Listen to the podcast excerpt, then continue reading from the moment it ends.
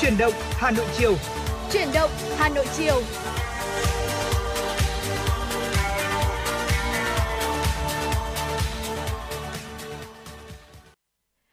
Xin được gửi lời chào buổi chiều tới quý vị thính giả. Chúng ta đang đến với chương trình chuyển động Hà Nội chiều nay trên kênh FM 96 MHz của Đài Phát thanh và Truyền hình Hà Nội.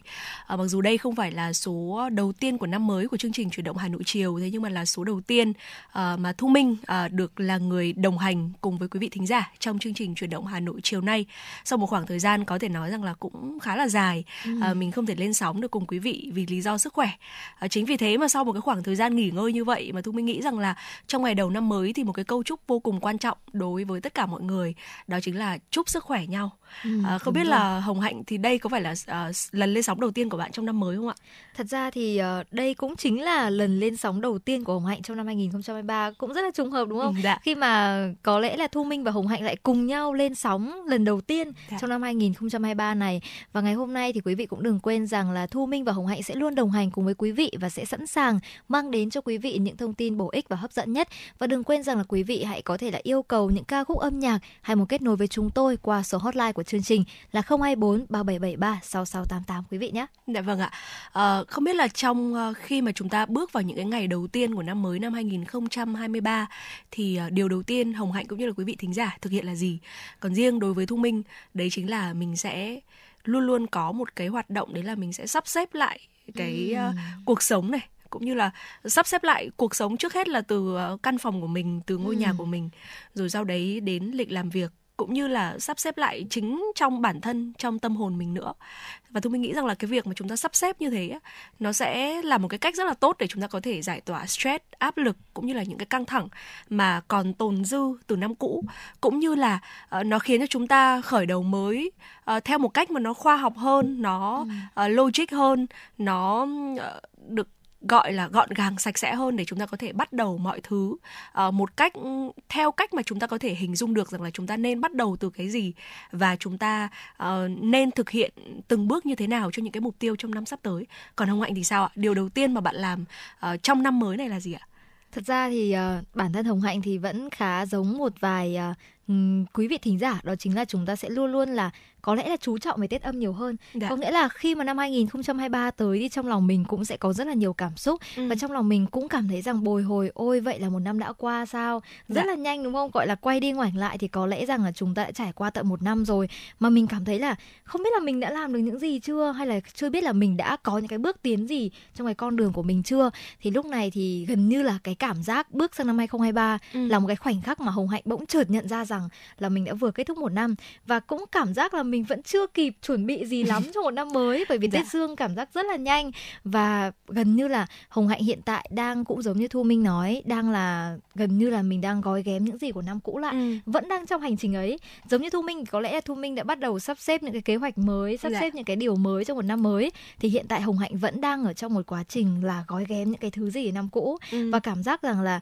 có lẽ rằng đến những thời điểm hiện tại thì những cái gì mà mình cảm thấy nó chưa được hoàn thiện những thứ mà mình cảm thấy vẫn còn khá là chăn trở hay băn khoăn trong lòng những mối quan hệ không tốt hay những điều mà mình cảm thấy là nó chưa được đủ ở năm cũ Ừ. thì dần dần lúc này mình cảm thấy rằng là những điều này nên được khép lại và nên Ừ. được dừng lại ở đây thôi Dạ. để có lẽ là bây giờ thì chúng ta nên sửa sang lại bản thân mình để đón chào một năm mới thực sự một năm mới với Tết Nguyên đán 2023 để mình trở về cùng với gia đình và mang những gì có lẽ là bình yên nhất và gần như là thoải mái nhất không còn những muộn phiền không còn những lo âu ngoài kia về với gia đình của mình vì vậy mà trong những ngày đầu năm mới của 2023 thì thay vì là một người bắt đầu lên kế hoạch Ừ. thì Hồng Hạnh lại là một người đang cố gắng dọn dẹp những gì Ừ. tàn dư của năm cũ để có thể là một bản thân tốt nhất một bản thân có lẽ là sẽ nhẹ nhàng và thoải mái nhất đón chào một năm 2023 sắp tới. Dạ vâng ạ và à, cái gì mà thuộc về năm 2022 Ừ. có thể là khiến cho chúng ta cảm thấy muộn phiền lo lắng thì hãy ghi nhớ một câu đấy là cái gì thuộc về năm 2022 thì à, sẽ để lại nó Ừ. cho năm 2022 đúng không ạ? Đúng rồi. Và chuẩn bị bước tiếp sang năm mới năm 2023.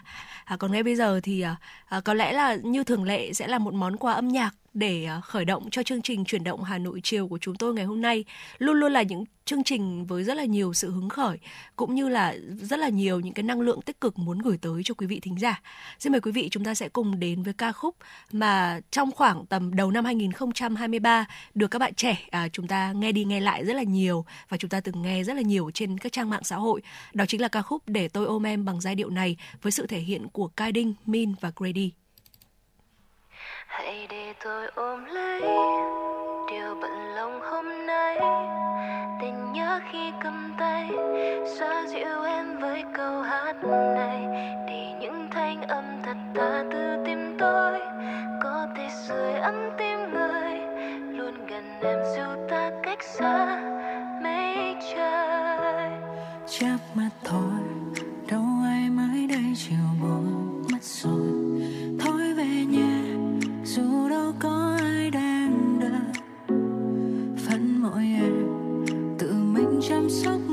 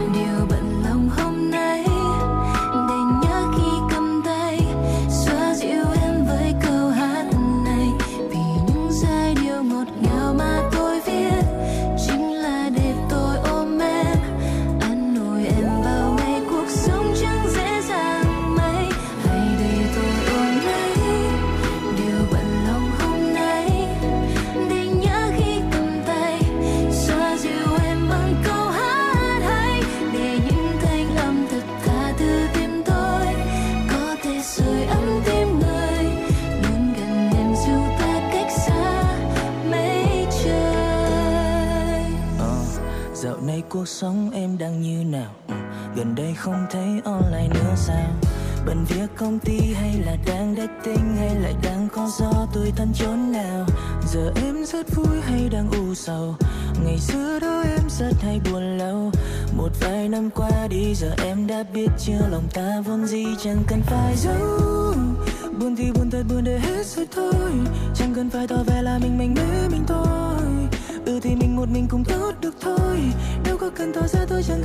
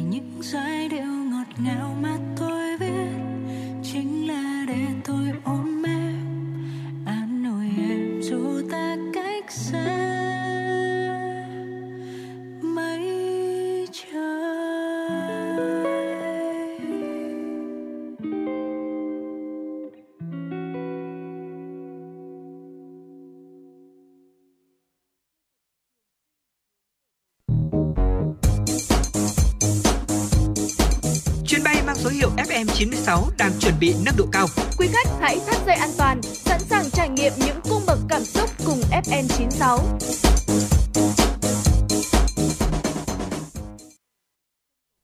Quý vị thính giả thân mến, chúng ta vừa được lắng nghe ca khúc Để tôi ôm em bằng giai điệu này, à, một ca khúc rất hay trong ngày đầu năm mới với sự thể hiện của ca sĩ Kai Ding, Min và Grady.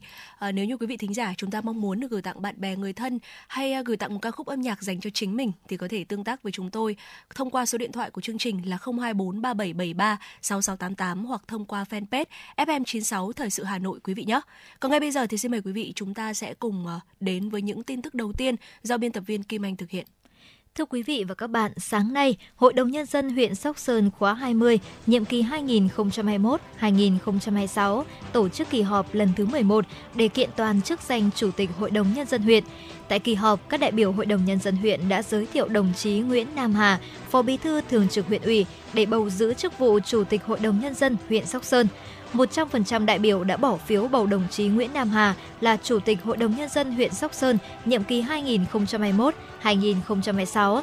Phát biểu tại kỳ họp, tân Chủ tịch Hội đồng Nhân dân huyện Sóc Sơn Nguyễn Nam Hà khẳng định, đây là niềm vinh dự của bản thân nhưng cũng là nhiệm vụ mới.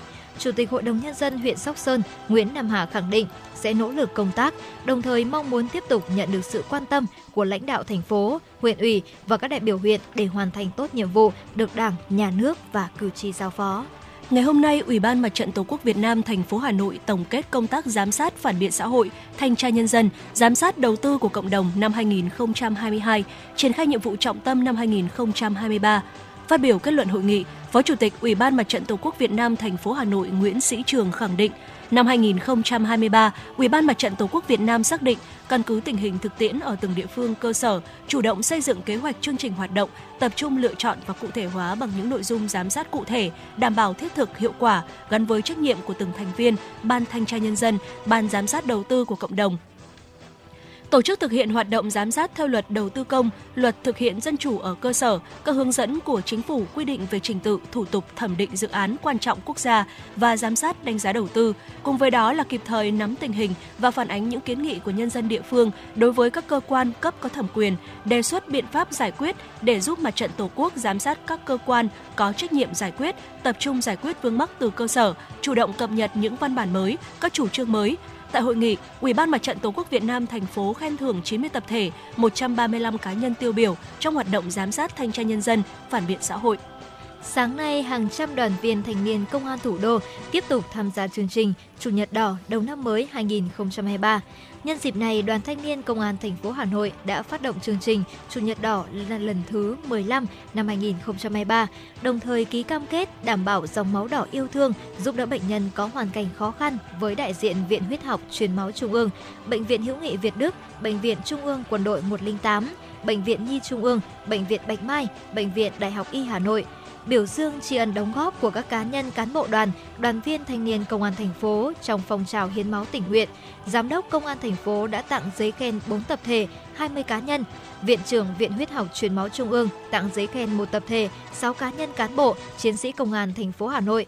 Báo Tiền Phong cũng tặng biểu trưng cho 3 cán bộ, cá nhân, đoàn viên công an Hà Nội về những đóng góp tích cực trong ngày hội hiến máu Chủ nhật đỏ Năm 2022, Đoàn Thanh niên Công an thành phố đã chủ trì tổ chức hành trình giọt máu nghĩa tình với 13 buổi hiến máu tại 12 điểm.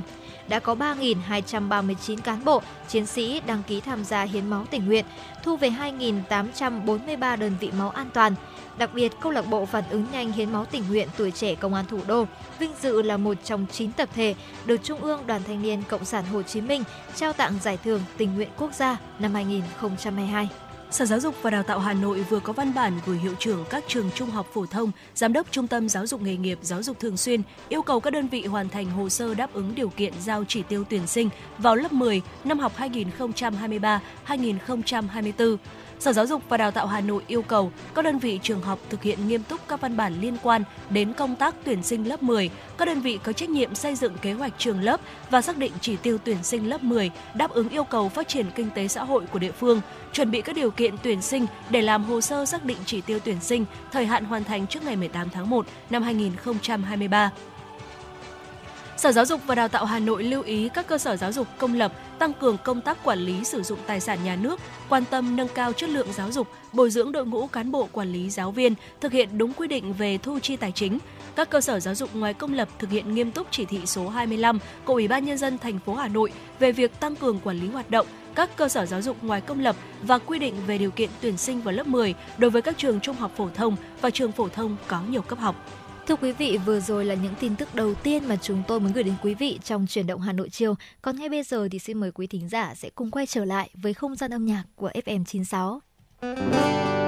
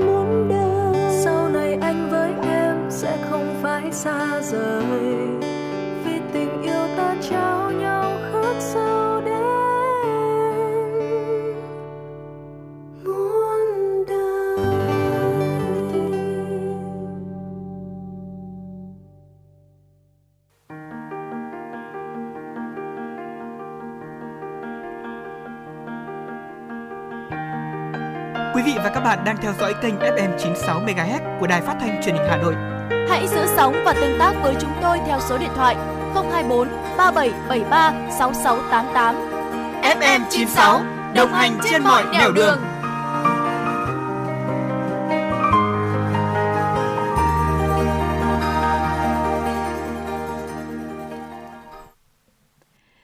giả, chúng ta vừa được lắng nghe liên khúc uh, Ngôi nhà hoa hồng cùng với ca khúc Mỗi người một nơi với sự thể hiện của Vicky Nhung và Tố Ni. Còn ngay bây giờ thì xin mời quý vị chúng ta sẽ cùng chuyển sang uh, chuyên mục uh, vô cùng thú vị, đó chính là chuyên mục Cà phê chiều. Uh, mở đầu uh, chương trình chuyển động Hà Nội chiều nay thì chúng ta đã cùng lắng nghe một uh, ca khúc với một cái tựa rất hay để tôi ôm em bằng giai điệu này. Uh, vậy thì ngày hôm nay trong uh, chuyên mục cà phê chiều thì chúng ta sẽ cùng nhau ờ, đi lý giải khoa học về sức mạnh của những cái ôm. Thưa quý vị, có một số người thì cho rằng là thể hiện tâm tư và tình cảm bằng những cái ôm là cách làm có phần hơi riêng tư và khiến chúng ta hơi ngại ngùng một xíu. Trong khi những người khác thì lại luôn thích được trao cho người thân thương của mình những chiếc ôm ấm áp. Dù chúng ta là người yêu thích san sẻ những cái ôm hay không thì chắc chắn là chúng ta cũng đã từng thắc mắc là vì sao những cái ôm lại mang đến cảm giác dễ chịu đến vậy. Có ý kiến cho rằng con người vốn dĩ được sinh ra cùng những cái ôm chúng ta dành cả khoảng thời gian ấu thơ trong vòng tay của cha mẹ và những người thương yêu và cảm thấy an toàn trong những vòng tay đó.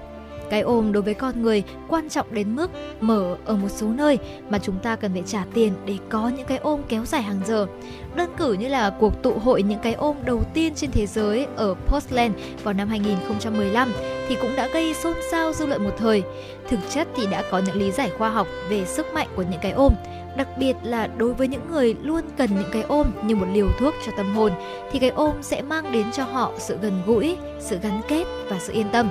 Vì thế nếu mà quý vị luôn muốn được ôm ấp khi ờ, yếu lòng hay chỉ đơn giản thôi là cần một cái ôm mỗi ngày từ những người thân thương của mình thì hãy cứ tự tin làm điều đó bởi vì cái ôm không những là có những lợi ích không ngờ cho sức khỏe mà dưới lăng kính của khoa học thì đã được lý giải vô cùng sâu sắc.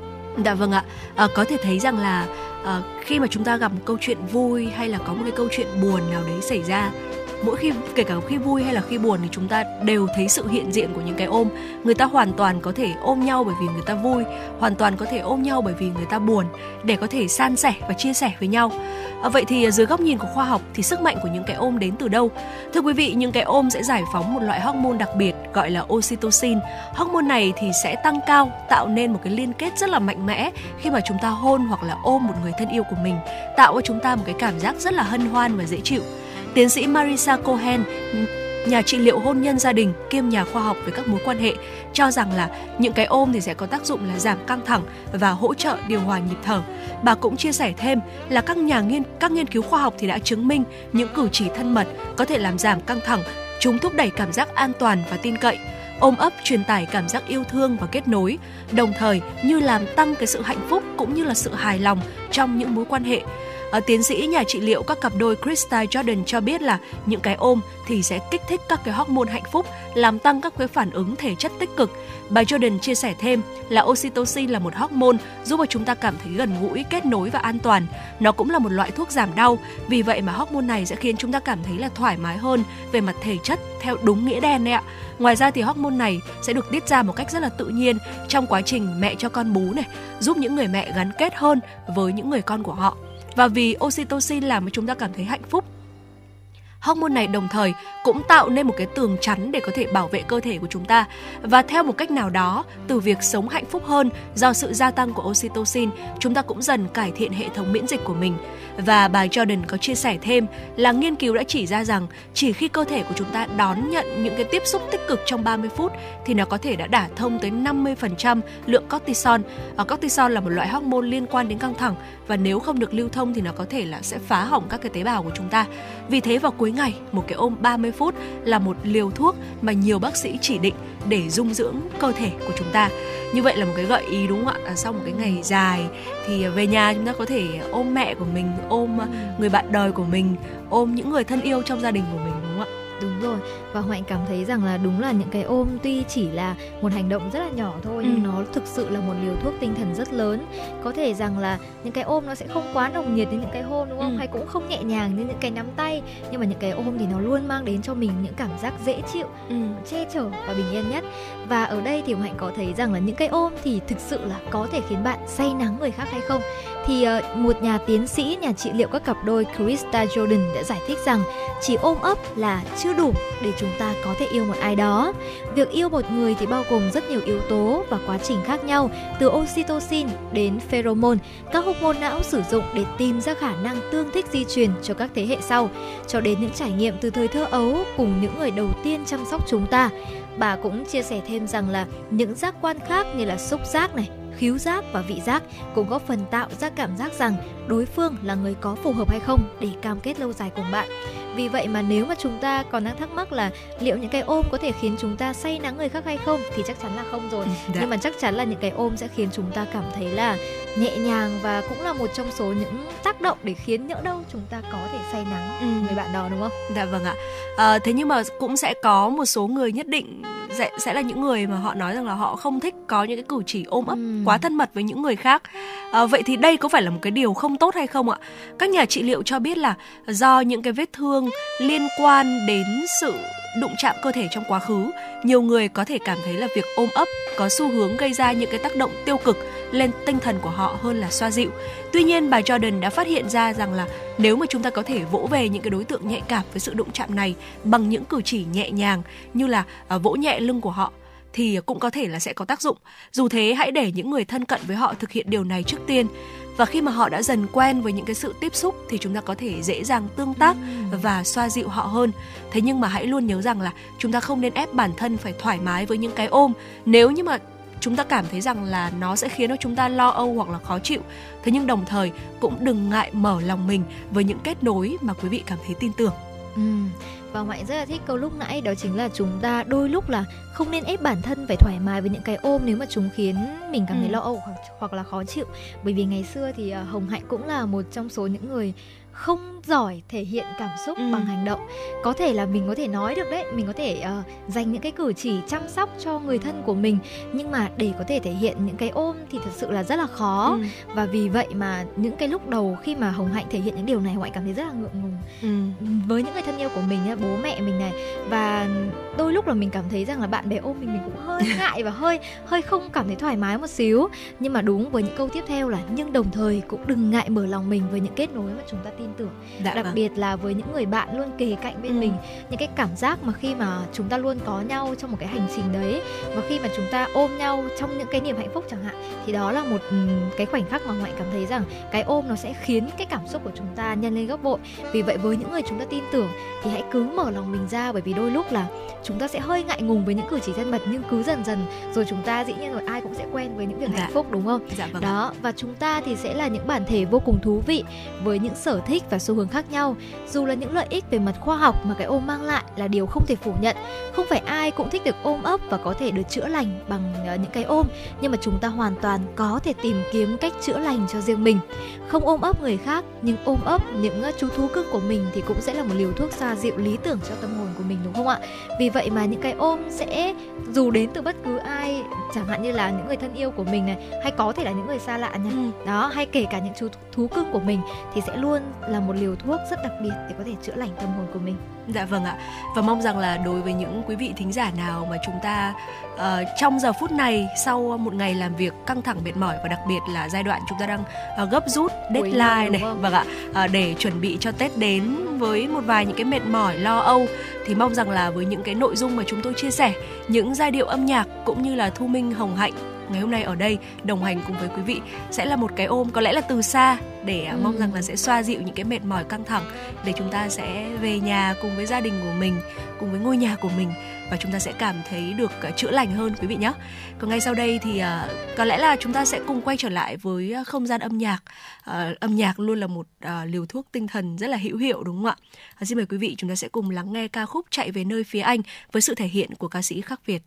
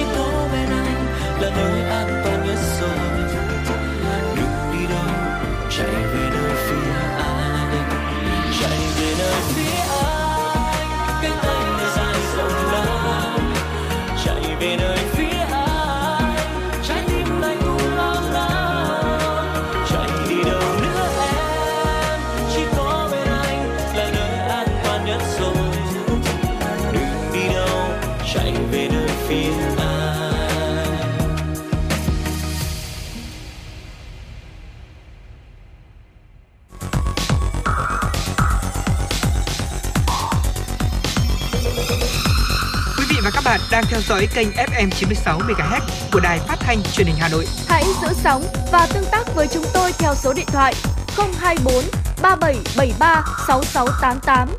FM 96 đồng hành trên mọi nẻo đường. đường.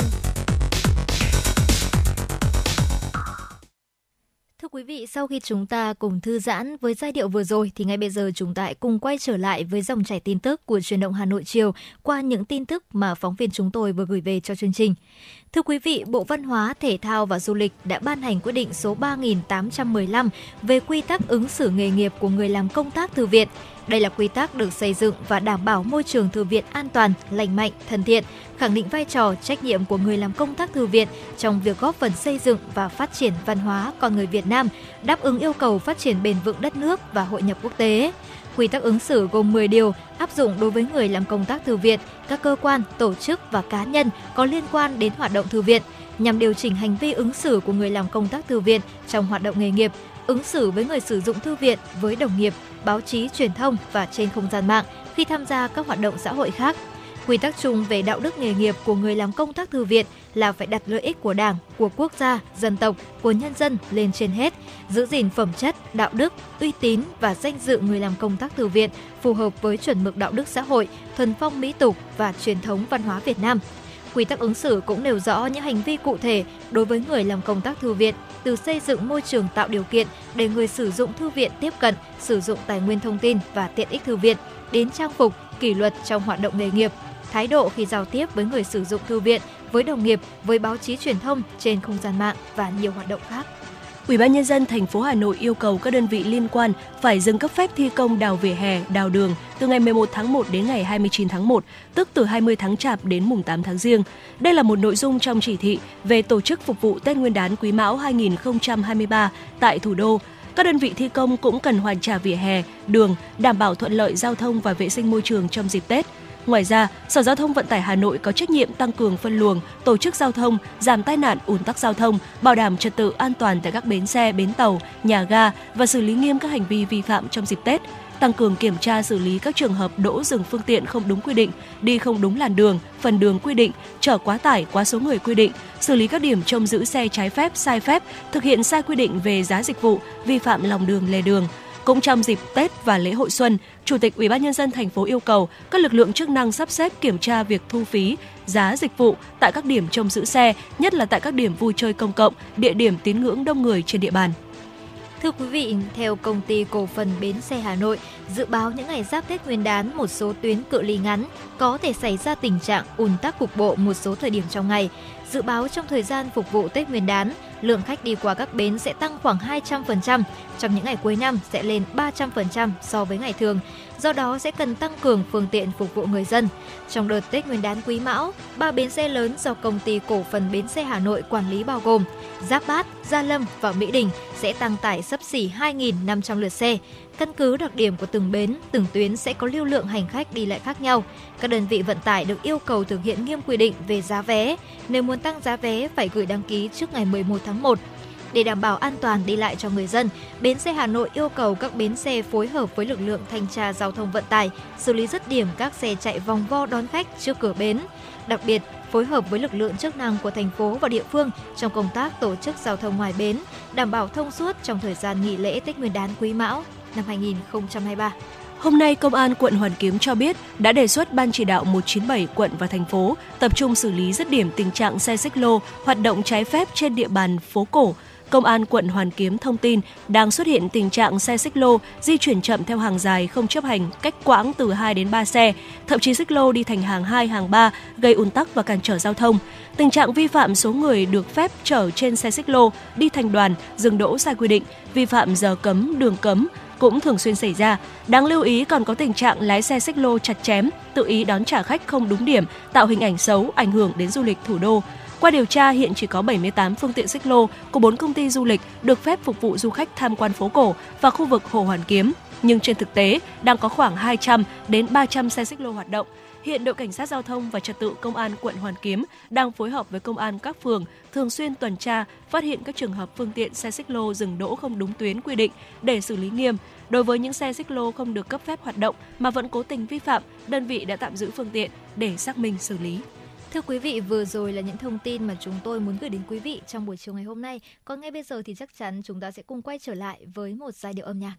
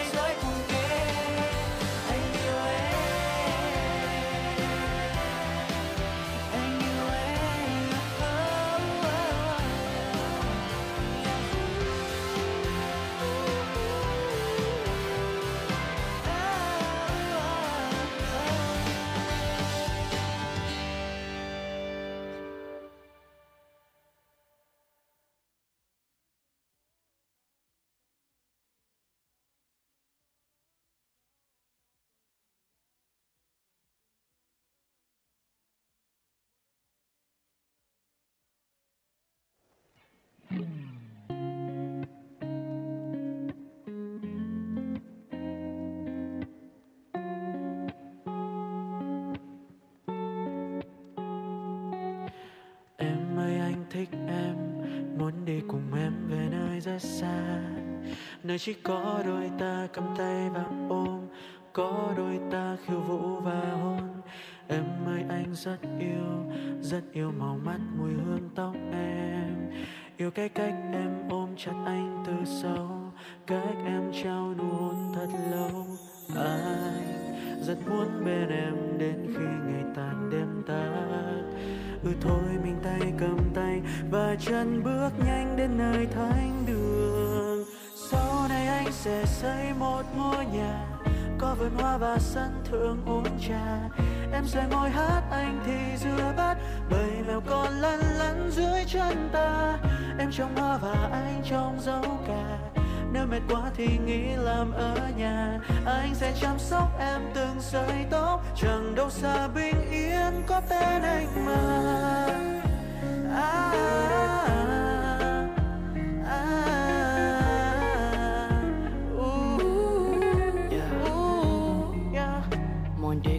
Qua câu chuyện của anh thì em cũng muốn cho anh được biết là Em đang chết. Mê một người mà em từng gọi là sister. Chưa từng trao chiếc hôn, nhưng đã kịp kỳ đến mấy này Chung một nhà cùng ba con mèo hạnh phúc tràn đầy. Dù sinh nhật còn nhớ sai ngày, Dắt qua đường chẳng dám nắm tay. Nấu cơm quên cắm dây Em đã vốn cờ cạo như vậy. Nhưng rất muốn được suy người chị của em, Trở thành anh của chị. Để mà không còn phải lãng phí thời gian, Thở than vào mỗi đêm. Sau này anh sẽ xây một ngôi nhà, Có vườn hoa và sân thượng uống trà. Em sẽ ngồi hát anh thì dừa bắt Bầy mèo con lăn lăn dưới chân ta. Em trong hoa và anh trong dấu cà Nếu mệt quá thì nghỉ làm ở nhà. Anh sẽ chăm sóc em từng sợi tóc, Chẳng đâu xa bình yên có tên anh mà. La la la la la, Anh là hoa, em là lá. Anh là ba, em là má, chẳng đâu xa bình yên có tên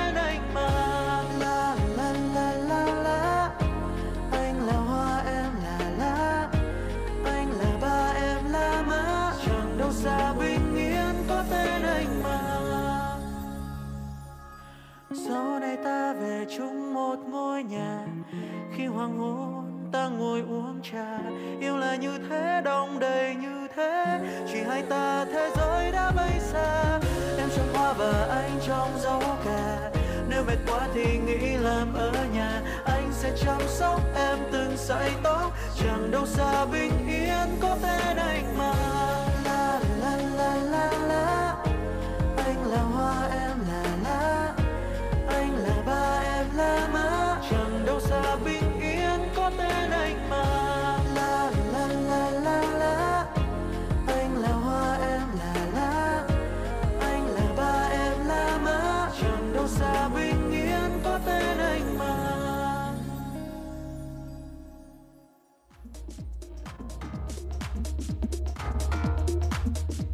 Bạn đang trên chuyến bay mang số hiệu FM96. Hãy thư giãn, chúng tôi sẽ cùng bạn trên mọi cung đường. Hãy giữ sóng và tương tác với chúng tôi theo số điện thoại 024 3773 6688.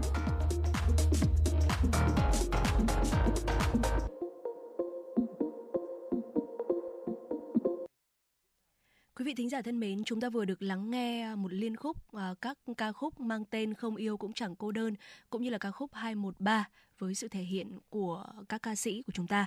Còn ngay bây giờ thì xin mời quý vị chúng ta sẽ cùng quay trở lại với những tin tức quốc tế đáng quan tâm. Thưa quý vị và các bạn, Bộ Quốc phòng Nga hôm qua đã tuyên bố đưa vào phiên chế tàu khu trục Đồ đốc Goskov mang tên lửa siêu thanh Zikon. Theo kế hoạch, tàu khu trục Đồ đốc Goskov sẽ lên đường đến Đại Tây Dương, Ấn Độ Dương và Địa Trung Hải. Tàu khu trục được trang bị tên lửa dẫn đường và có nhiệm vụ giải quyết các vấn đề ở các vùng biển và đại dương xa. Được trang bị tên lửa siêu thanh Zikon, Goskov có khả năng tấn công chính xác các mục tiêu trên biển và trên đất liền. Ngoài ra, tên lửa siêu thanh Zikon với tầm bắn hơn 1.000 km còn có khả năng vượt qua mọi hệ thống phòng không và phòng thủ tên lửa hiện đại. Tổng thống Nga Putin khẳng định, vũ khí được trang bị trên tàu khu trục Đồ đốc Goskov có thể bảo vệ nước Nga trước các nguy cơ tiềm tàng.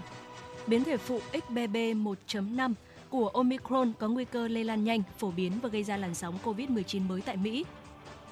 Đây là cảnh báo được các chuyên gia y tế và các nhà khoa học nước này đưa ra. Cảnh báo trên được đưa ra trong bối cảnh biến thể phụ XBB.1.5 chiếm 75% số ca mắc mới ở vùng Đông Bắc nước Mỹ. Các nhà khoa học cho rằng, giống như XBB.1, XBB.1.5 có thể né tránh miễn dịch tạo ra sau khi nhiễm SARS-CoV-2 hay sau khi tiêm vaccine ngừa COVID-19 liều cơ bản. Dù XBB.1.5 có khả năng gây ra số ca mắc nhiều hơn nhưng vẫn chưa rõ mức độ nghiêm trọng của biến thể phụ này ra sao. Do vậy, giới chuyên gia khuyến cáo mọi người nên tiêm mũi vaccine tăng cường ngừa COVID-19. Lạm phát tại Pháp bất ngờ giảm xuống dưới 7% trong tháng 12 năm 2022 từ mức cao kỷ lục trong tháng trước đó. Đây là dấu hiệu khả quan mới nhất cho thấy giá năng lượng tăng chậm lại, đang giúp châu Âu vượt qua giai đoạn tồi tệ nhất của cuộc khủng hoảng lạm phát. Theo Văn phòng Thống kê Quốc gia Pháp INSEE, tỷ lệ lạm phát tại nước này đã giảm xuống 6,7% trong tháng 12 năm 2022, giảm so với tỷ lệ 7,1% trong tháng 11 năm 2022 và thấp hơn mức dự đoán trung bình là 7,2% trong cuộc khảo sát của Reuters đối với các nhà kinh tế trước đó. Bộ trưởng Tài chính Pháp nhận định rằng lạm phát sẽ có xu hướng giảm trong suốt năm 2023. Tuy nhiên, trong khi Pháp đã giữ lạm phát thấp hơn so với hầu hết các nước EU khác nhờ hạn chế tăng giá điện và khí đốt, sự giảm sút sức mua đang làm sói mòn niềm tin của các hộ gia đình tại Pháp. Cơ quan hàng không và vũ trụ Mỹ NASA cho biết ông Walter Cunningham đã qua đời, thọ 91 tuổi. Ông là phi hành gia cuối cùng của sứ mệnh Apollo 7 năm 1968. Ông Cunningham là một trong ba phi hành gia trên tàu Apollo 7 thực hiện chuyến bay 11 ngày trên quỹ đạo trái đất, mở đường cho việc đưa người lên mặt trăng vào một năm sau đó. Các phi hành gia trong sứ mệnh Apollo 7 đã được trao giải Emmy đặc biệt vì đã truyền được hình ảnh hàng ngày từ quỹ đạo về trái đất. Ông Cunningham là một phi công máy bay chiến đấu, một nhà vật lý và doanh nhân được ghi nhận vì có nhiều đóng góp cho xã hội. Thưa quý vị, vừa rồi là những thông tin mà chúng tôi muốn gửi đến quý vị và ngay bây giờ thì chúng ta sẽ cùng quay trở lại với một chuyên mục cũng rất quen thuộc đó chính là Sống khỏe cùng FM96. Ngày hôm nay thì chúng ta cũng đang là những ngày đầu của năm 2023 nhưng mà cũng lại là những ngày cuối cùng của năm âm 2022 rồi. Vậy thì ngay lúc này hoại nghĩ rằng là rất nhiều quý vị thính giả đang rất chăn trở, rất là căng thẳng với rất nhiều những công việc cuối năm, nào là deadline này, nào là làm thế nào để chúng ta có tiền ăn Tết đây và sẽ rất căng thẳng Vậy thì ngày hôm nay, chúng ta hãy cùng nhau tìm hiểu là 6 thực phẩm để chúng ta có thể có một năm mới ít căng thẳng và khỏe mạnh hơn. Dạ vâng ạ, à, Tết Dương lịch vừa qua đi và chúng ta lại chuẩn bị lo toan cho Tết Nguyên đán. À, bên cạnh việc là chúng ta sắp xếp điều chỉnh các cái phần việc thì đừng bỏ qua việc là chúng ta sẽ áp dụng một cái chế độ ăn uống giúp cơ thể của chúng ta kiểm soát căng thẳng quý vị nhé. À, căng thẳng thì được gây ra bởi các yếu tố bên ngoài à, như là tiền bạc này hay là các mối quan hệ và các yếu tố bên trong như là suy nghĩ và cảm xúc. Nếu căng thẳng kéo dài trở thành mạn tính thì có thể dẫn đến khó ngủ, chán ăn và cáu kỉnh với bạn bè và gia đình.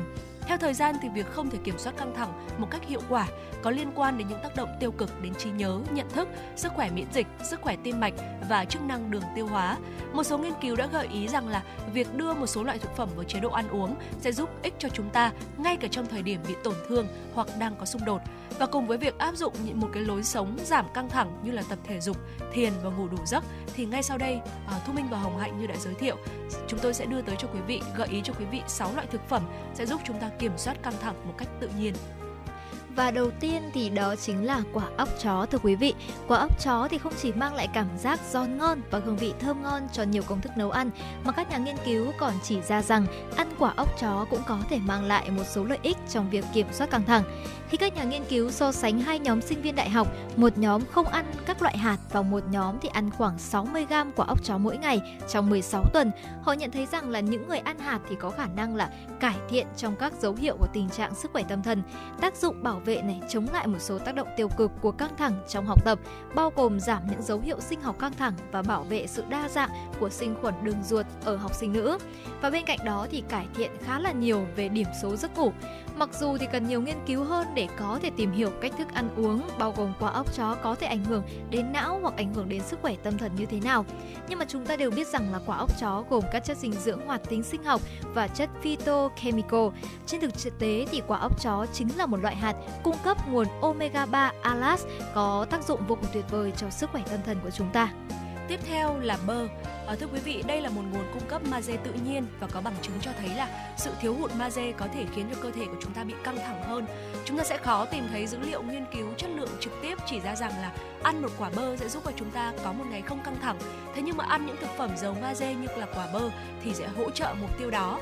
Và nếu như mà chúng ta không phải là một người thích ăn bơ, sô cô la đen, sữa, từ sữa, sô cô la đen này, sô cô la sữa này hoặc là ừ, các cái loại hạt thì cũng có thể là sẽ cung cấp các cái năng lượng cho cơ thể bằng các cái loại khoáng chất quan trọng này. Và thưa quý vị, tiếp đến đó chính là cá hồi thưa quý vị.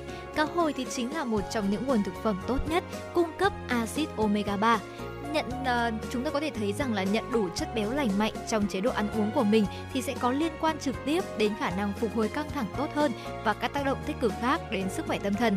Chúng ta cũng sẽ nhận được nhiều chất dinh dưỡng kiểm soát căng thẳng khác bao gồm vitamin B và magie trong một khẩu phần cá hồi. Dạ vâng ạ và trà xanh thì vẫn được mọi người biết đến là có các cái hợp chất thực vật tự nhiên hỗ trợ sức khỏe theo nhiều cách khác nhau. Một hợp chất được tìm thấy trong trà xanh là một axit amin gọi là L-theanine có liên quan đến việc là cải thiện tâm trạng, nhận thức và giảm căng thẳng cũng như là các cái triệu chứng giống như lo lắng. Một tách trà xanh cũng là một loại đồ uống đa năng có hương vị tuyệt vời và cung cấp cho chúng ta một hợp chất làm dịu đủ à, như là trà nóng này hay là lạnh. Và tiếp theo thưa quý vị, đây là một trong số những loại thực phẩm mà có lẽ rất là ngọt ngào và cũng là một trong số là những loại thực phẩm mà chúng ta rất hay nghĩ đến mỗi dịp mà chúng ta cần phải tặng quà cho ai đó trong những dịp đặc biệt chẳng hạn như là 14 tháng ờ, ờ, 2 chẳng hạn, đó chính là sô cô la thưa quý vị. Có thể có một lời giải thích khoa học cho lý do là tại sao nhiều người thèm sô cô la khi mà họ cảm thấy căng thẳng. Một nghiên cứu vào năm 2014 thì cho thấy rằng tiêu thụ 40 gram sô cô la đen và sữa mỗi ngày trong 2 tuần là một cách hiệu quả để giảm căng thẳng nhận thức của người tham gia. Tác dụng giảm căng thẳng của sô cô la thì có thể liên quan đến polyphenol đã được chứng minh là làm giảm căng thẳng ở những người bị căng thẳng cao và những người có mức độ căng thẳng bình thường. Tuy nhiên thì chúng ta cũng cần lưu ý rằng là màu sắc của sự lựa chọn sô cô la rất quan trọng vì chúng ta sẽ không nhận được những chất polyphenol mạnh mẽ từ sô cô la trắng. Sô cô la có tỷ lệ ca cao nhiều hơn thì cũng sẽ cung cấp cho chúng ta những polyphenol đó và thường có ít đường hơn. Vì vậy mà nếu mà chúng ta muốn tăng cao cái lượng polyphenol thì nên chọn những loại ờ, sô cô la có tỷ lệ ca cao nhiều, thưa quý vị. Dạ vâng ạ. Và ngoài ra thì ờ, chúng ta cũng có thể ăn hoa quả cũng như là rau. Có rất là nhiều lợi ích cho sức khỏe khi mà chúng ta ăn nhiều trái cây và rau quả ở trong ngày. Một nghiên cứu vào năm 2021 thì đã xem xét báo cáo căng thẳng hàng ngày của những người tham gia và lượng sản phẩm họ tiêu thụ cho thấy là mức độ căng thẳng cao hơn, dường như có liên quan đến việc là chúng ta ít ăn trái cây và rau hơn vào ngày hôm đó. Và theo như nghiên cứu thì có vẻ như là việc chúng ta chọn một cái loại trái cây hoặc là rau quả khác không có bất kỳ ảnh hưởng lớn nào đến mức độ căng thẳng. Điều đó nói rằng là ăn nhiều sản phẩm uh, dường như là có liên quan đến việc là giảm căng thẳng đối với một số người. Và thưa quý vị, vừa rồi là một số những gợi ý của chúng tôi về những loại thực phẩm mà giúp chúng ta có thể làm cải thiện cái tình trạng là căng thẳng quá sức. Bởi vì chúng ta đều biết rằng là trong cuộc sống này thì sẽ có rất là nhiều những lo toan bộn bề. Vì vậy cái việc mà chúng ta đối diện với căng thẳng hàng ngày là điều khó có thể tránh được. Vì vậy mà chúng ta cũng có thể là cải thiện cái điều đó nhờ chế độ ăn uống lành mạnh với những loại thực phẩm mà chúng tôi vừa gợi ý. Mong rằng là với những gợi ý vừa rồi thì sẽ giúp quý vị thính giả bổ sung thêm cái thực phẩm dưỡng chất hơn trong những thực đơn của mình còn ngay bây giờ thì Hồng Hạnh nghĩ rằng là chúng ta sẽ cùng quay trở lại với những giai điệu âm nhạc của FM96. Từ ngày ta cách xa, anh bây giờ cũng khá rồi. Không còn như lúc xưa, Học được cách yêu mình hơn Và để trái tim mình lớn. Còn em thế nào? Em trông gầy hơn trước môi cười cũng khác đi, không như ngày ta mới gặp. Em giờ trông lớn hơn, trưởng thành khiến ta đổi thay. Nhiều khi chính ta chẳng thấy, nhưng thoáng đâu đó còn nguyên những phút đầu. Em có khỏe không em? Yêu người có vui không? Bên người có vui không? Thì vẫn như vậy. Vẫn đi đi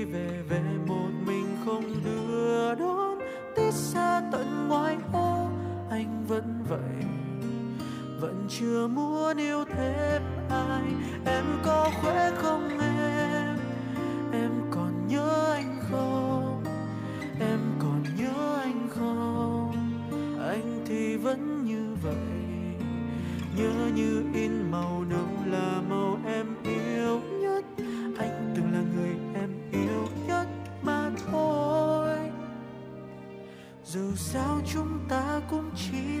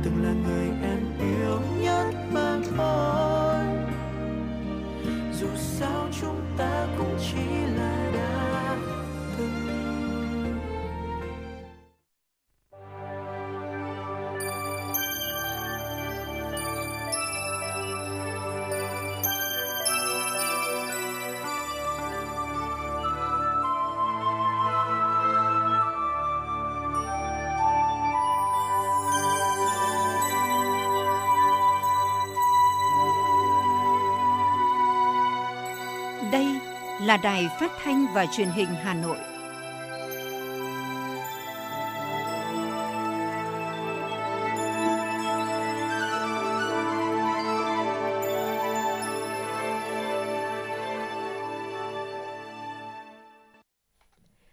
Quý vị và các bạn thân mến, quý vị đang theo dõi chương trình Chuyển động Hà Nội chiều của Đài Phát thanh và Truyền hình Hà Nội.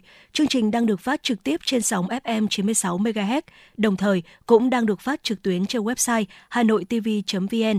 Hãy tương tác với chúng tôi thông qua số điện thoại của chương trình 024 3773 6688 và bây giờ là những tin tức mà chúng tôi vừa cập nhật. Thưa quý vị và các bạn, Ủy viên Bộ Chính trị, Phó Chủ tịch Thường trực Quốc hội Trần Thành Mẫn đã tới dự và phát biểu chỉ đạo hội nghị tổng kết công tác năm 2022, triển khai nhiệm vụ năm 2023 của truyền hình Quốc hội Việt Nam, cơ bản nhất trí với phương hướng nhiệm vụ năm 2023 mà đơn vị đề ra. Phó Chủ tịch Thường trực Quốc hội đề nghị truyền hình Quốc hội Việt Nam tiếp tục bám sát, thông tin toàn diện, đầy đủ các hoạt động của Quốc hội, Ủy ban Thường vụ Quốc hội, các ủy ban của Quốc hội, các ban của Ủy ban Thường vụ Quốc hội, Hội đồng Nhân dân các cấp. Bên cạnh đó, tiếp tục chủ động, đổi mới sáng tạo trong công tác thông tin, tuyên truyền, tiếp tục xây dựng truyền hình Quốc hội Việt Nam là diễn đàn của Quốc hội, của cử tri, kết nối cử tri với Quốc hội, đem thông tin Quốc hội đến gần với cử tri, nói lên tiếng nói, nguyện vọng của cử tri, giúp các nhà làm chính sách có nguồn thông tin bổ ích, giúp cho việc thẩm định, thẩm tra của các chính sách, pháp luật, xây dựng pháp luật gần với đời sống. Đồng thời lưu ý tăng cường hợp tác với các đơn vị phân phối nội dung số, hợp tác với các nền tảng số trong nước và quốc tế để phát triển, phân phối rộng khắp nội dung, đặc biệt là nội dung về hoạt động của Quốc hội. Ủy ban nhân dân thành phố Hà Nội đã ban hành kế hoạch số 02 về chương trình phát triển công nghiệp hỗ trợ thành phố Hà Nội năm 2023. Kế hoạch nhằm cụ thể hóa các định hướng mục tiêu nhiệm vụ của chương trình phát triển công nghiệp hỗ trợ thành phố giai đoạn 2020-2025 đã được Ủy ban nhân dân thành phố phê duyệt, khuyến khích phát triển công nghiệp hỗ trợ, nâng cao năng lực doanh nghiệp công nghiệp hỗ trợ của Hà Nội trong tình hình mới hậu COVID-19, đồng thời đẩy mạnh sản xuất công nghiệp theo chuỗi sản xuất cung ứng, chuỗi giá trị toàn cầu, đẩy mạnh liên kết cung ứng trong vùng kinh tế trọng điểm Bắc Bộ và cả nước.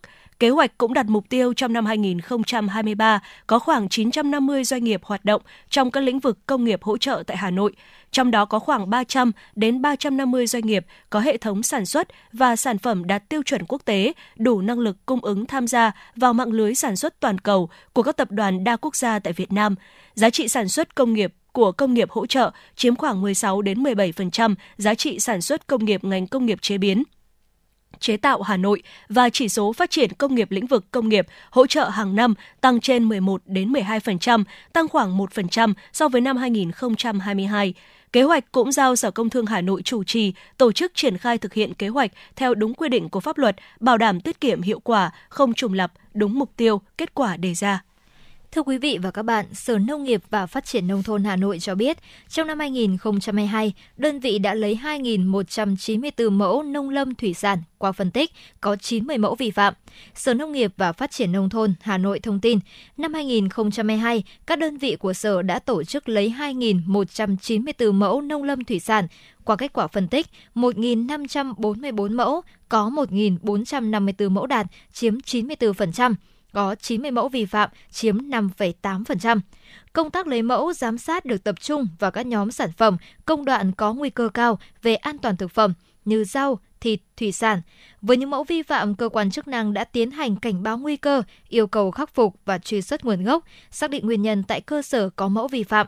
Trong đó đặc biệt lưu ý đối với 37 mẫu thủy sản vi phạm về chỉ tiêu tồn dư chất cấm, 22 mẫu thịt chế biến vi phạm tồn dư chất bảo quản natri benzoate, axit benzoic.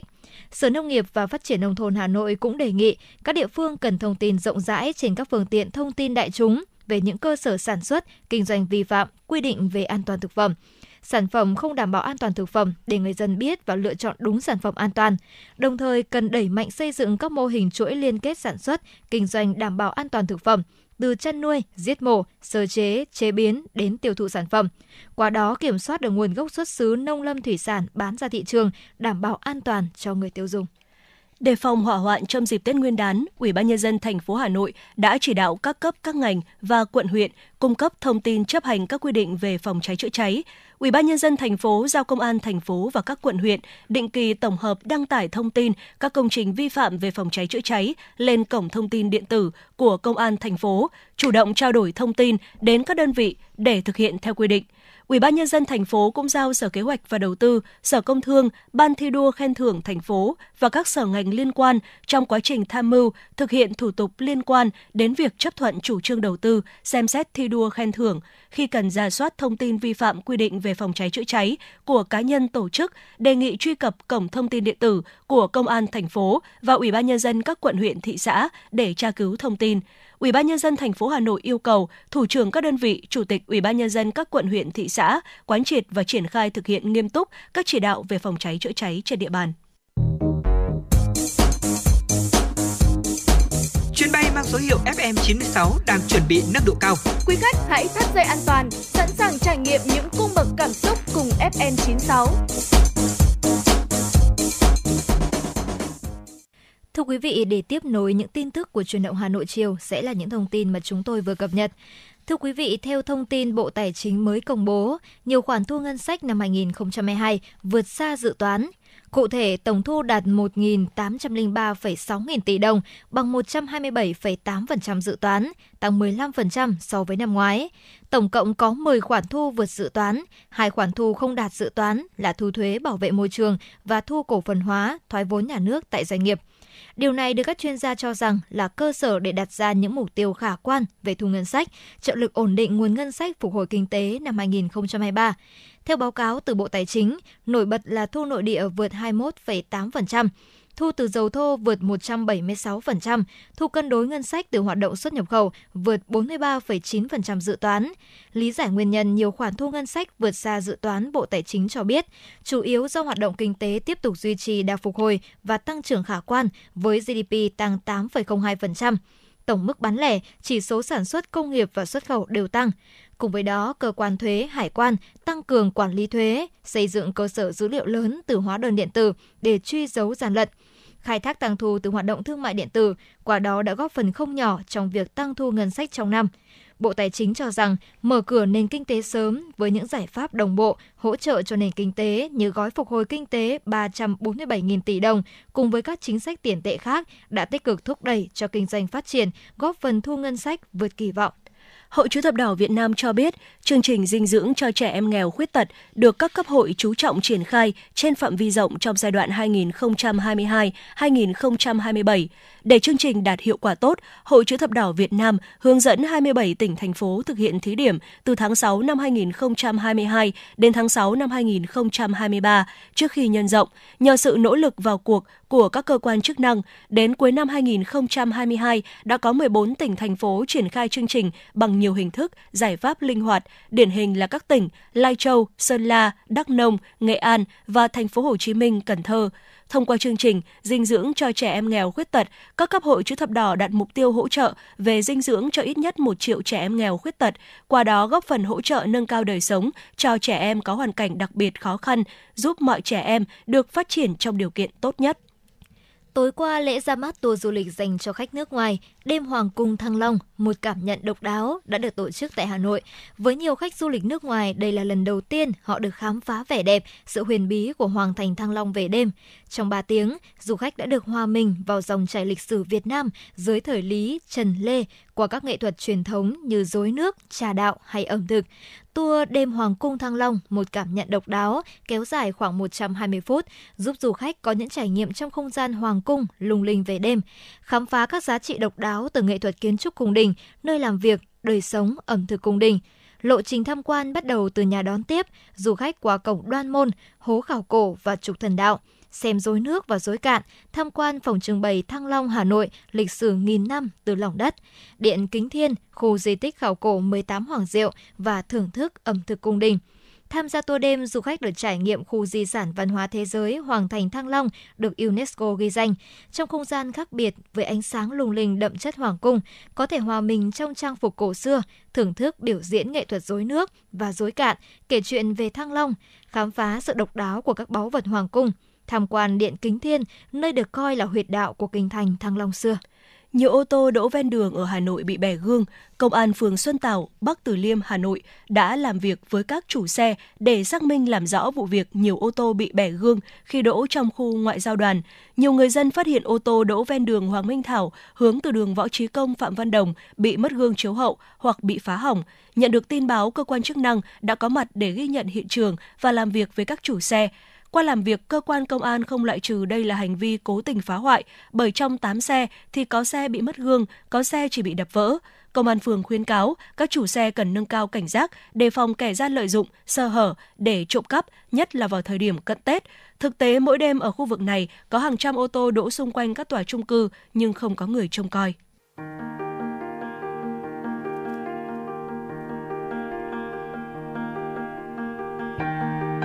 Quý vị và các bạn đang theo dõi kênh FM 96 MHz của Đài Phát thanh Truyền hình Hà Nội. Hãy giữ sóng và tương tác với chúng tôi theo số điện thoại 024 3773 6688. FM 96 đồng hành trên mọi nẻo đường. đường.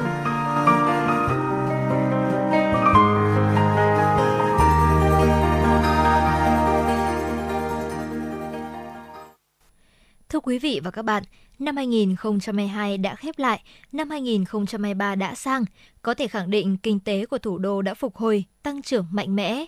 Hà Nội với vai trò là một trung tâm đầu tàu kinh tế sẽ có đóng góp xứng đáng vào tăng trưởng chung của cả nước. Hà Nội đã đánh giá một cách toàn diện, đề ra giải pháp với mục tiêu duy trì sức tăng trưởng mạnh mẽ trong thời gian tới. Ngay bây giờ, xin mời quý thính giả sẽ cùng theo dõi phóng sự Hà Nội chủ động thúc đẩy tăng trưởng kinh tế. Năm 2022, dù thành phố phải đối mặt với nhiều khó khăn thách thức, tập trung dành nguồn lực để khắc phục ảnh hưởng nặng nề của đại dịch COVID-19, song với sự chỉ đạo sâu sát quyết liệt của các cấp ủy đảng, chính quyền, nỗ lực của các cơ quan đơn vị, doanh nghiệp, kinh tế xã hội đã phục hồi tích cực và đạt những kết quả quan trọng. Thành phố dự kiến đạt và vượt tất cả 22 trên 22 chỉ tiêu phát triển kinh tế xã hội. Kinh tế tăng trưởng khá cao, ước đạt 8,8%, cao hơn mức bình quân chung cả nước khoảng 8%. Quy mô tổng sản phẩm trên địa bàn GDP ước đạt 774,1 nghìn tỷ đồng, GDP trên người đạt mức 142,3 triệu đồng. Bí thư quận ủy Tây Hồ Lê Thị Thu Hằng cho biết.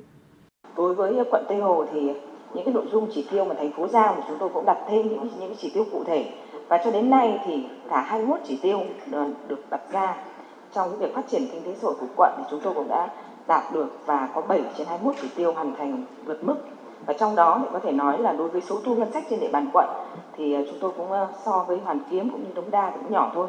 Chúng tôi cũng đạt 4.200 tỷ đồng tức là đã bằng 165% kế hoạch à, thành phố giao. Các chuyên gia kinh tế đánh giá, Hà Nội đã thực hiện hiệu quả các giải pháp phục hồi phát triển sản xuất kinh doanh, nhất là các ngành du lịch, giải trí, vận tải, logistics. Thị trường nội địa được khai thác hợp lý đã tạo ra dư địa cho nhiều ngành kinh doanh phát triển – Ngoài ra, việc giữ được mức lạm phát thấp là một thành công quan trọng trong điều hành, từ đó góp phần bình ổn, giữ vững an sinh và làm cho chất lượng của tăng trưởng thực chất hơn.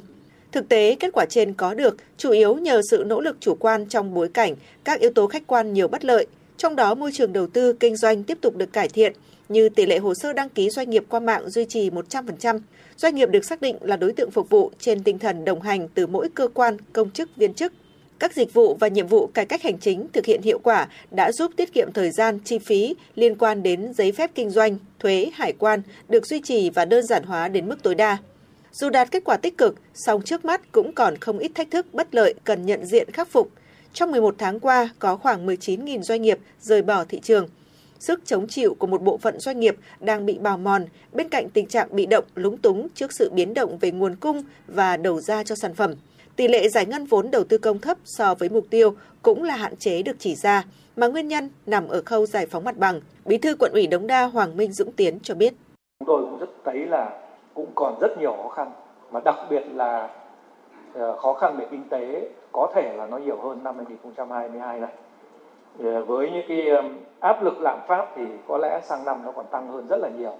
Chúng ta đề ra cái mục tiêu là khống chế lạm phát là dưới 4,5% nhưng mà áp lực cũng rất cao và có lẽ là để mà là ổn định được uh, cái tình hình trên địa bàn đặc biệt là công tác an dân ấy, thì cái vấn đề khống chế cái ờ, chỉ số ờ, giá cả này nó cũng cần phải quyết tâm rất là cao để đạt được cái mục tiêu này. Với tiền đề là kết quả tăng trưởng kinh tế cao trong năm 2022, năm 2023, thành phố Hà Nội phấn đấu đạt tốc độ tăng trưởng GDP 7% trở lên – vốn đầu tư xã hội tăng 10,5 đến 11%, kim ngạch xuất khẩu tăng 7,5 đến 8%.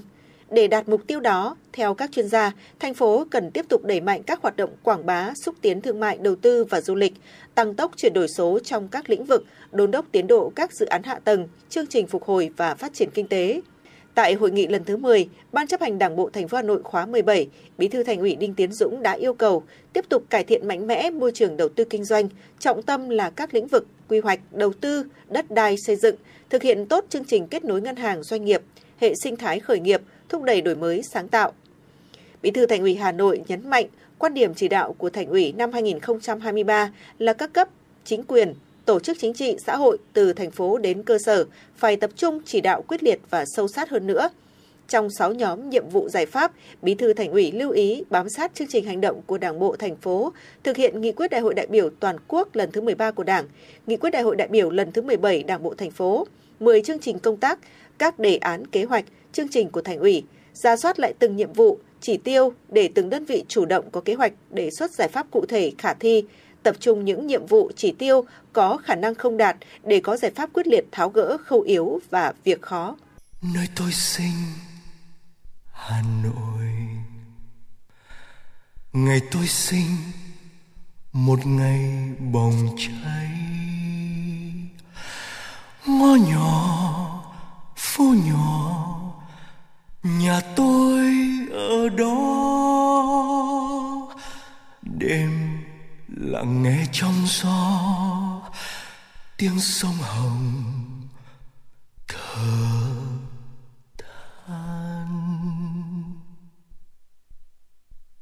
Những ngày tôi lang thang, tôi mới hiểu tâm hồn người hà nội. Mộc mạc thôi mà sao tôi bồi hồi? Mộc mạc thôi mà bâng khuâng nhớ mãi. Tuổi thơ đã đi qua, không trở lại. Cháy hết mình cánh phượng nhẹ nhàng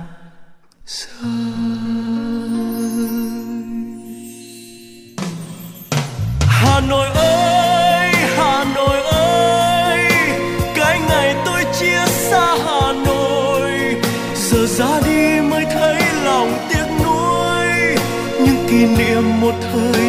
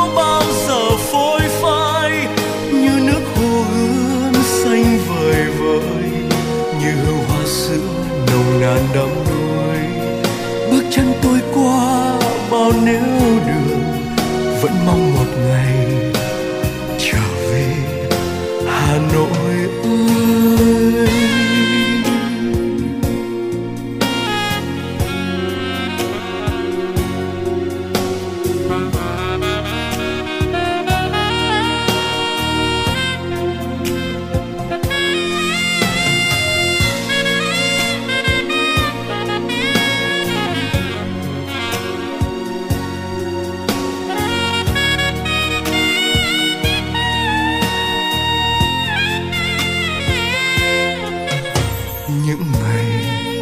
Tôi lang thang, tôi mới hiểu tâm hồn người hà nội. Mộc mạc thôi mà sao tôi bồi hồi? Mộc mạc thôi mà bâng khuâng nhớ mãi. Tuổi thơ đã đi qua không trở lại. Cháy hết mình, cánh phượng nhẹ nhàng rơi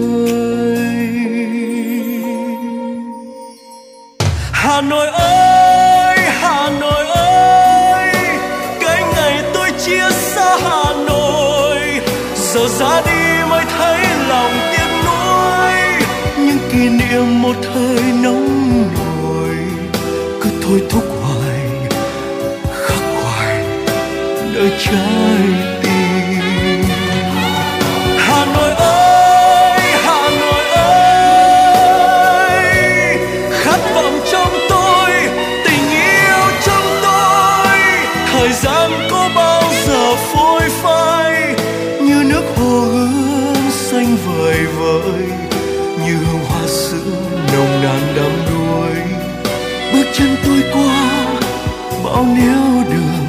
vẫn mong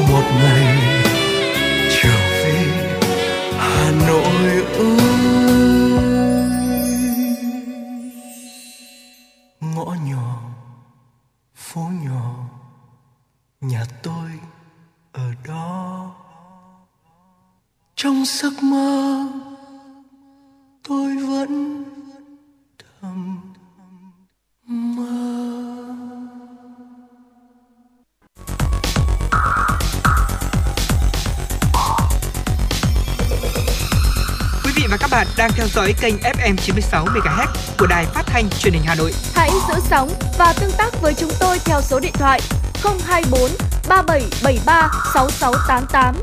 FM 96 đồng hành trên mọi nẻo đường.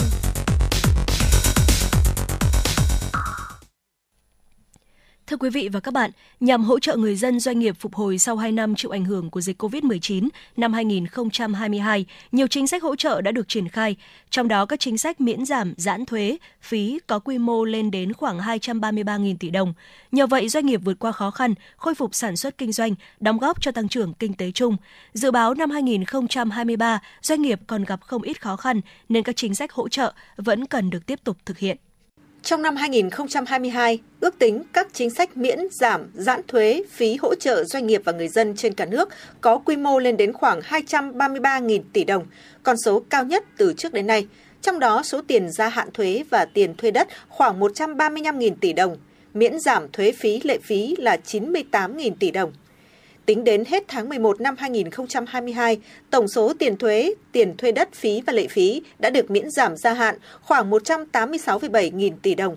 Trong đó, số tiền gia hạn thời hạn nộp thuế giá trị gia tăng, thuế thu nhập doanh nghiệp, thuế thu nhập cá nhân, tiền thuê đất, thuế tiêu thụ đặc biệt đối với ô tô sản xuất hoặc lắp ráp trong nước là khoảng 105.900 tỷ đồng.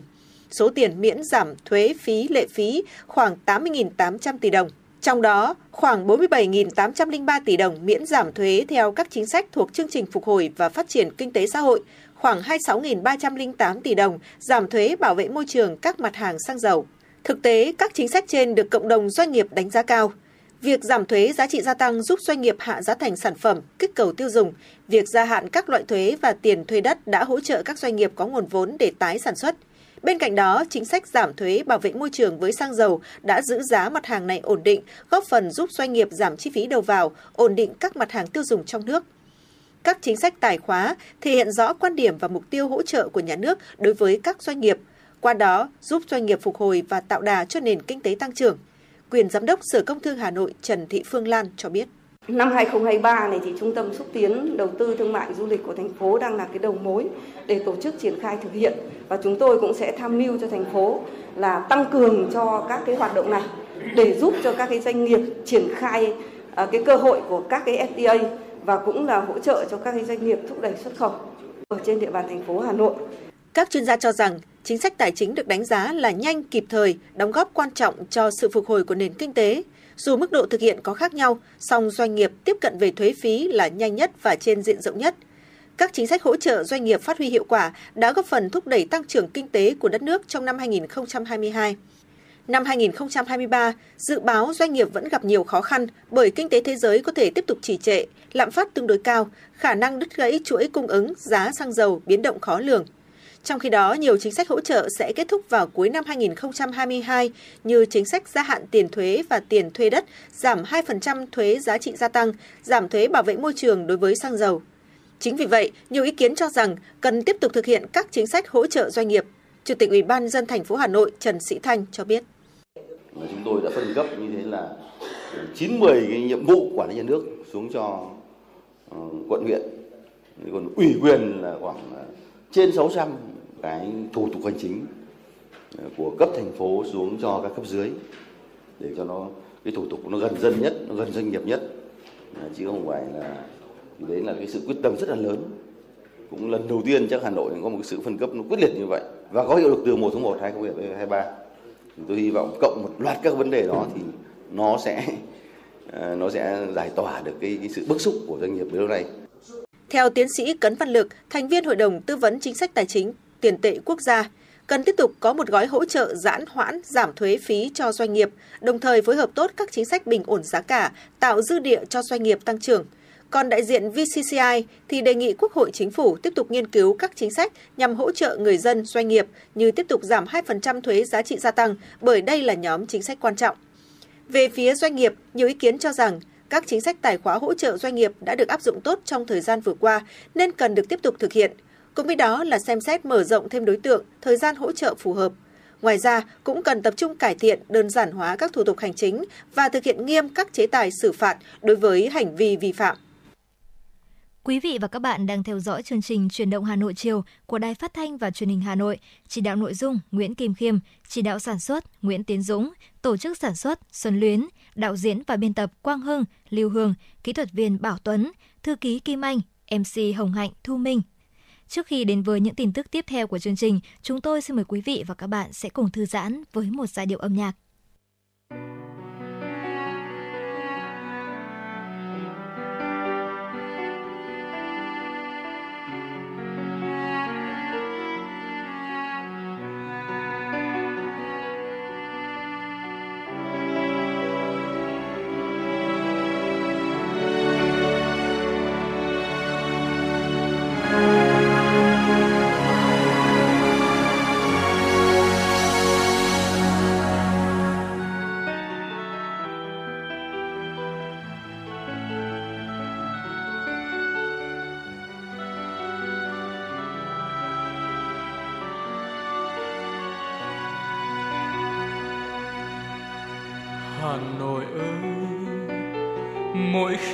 Khi xác xơ tôi vội vã trở về. Lấy cho mình, dù chỉ là chút bóng đêm trên đường phố quen, dù chỉ là một chiều sương răng lối cũ. Tôi bồi hồi khi chạm bóng cửa ô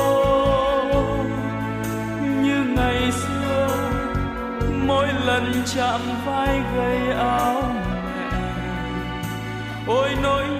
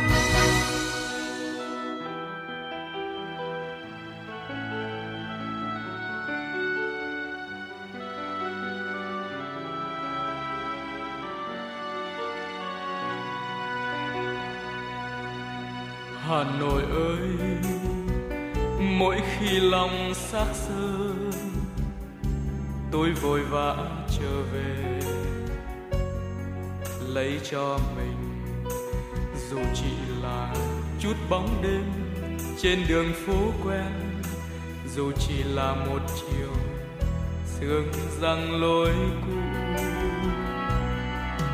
Tôi bồi hồi khi chạm bóng cửa, như ngày xưa, mỗi lần chạm vai gầy áo.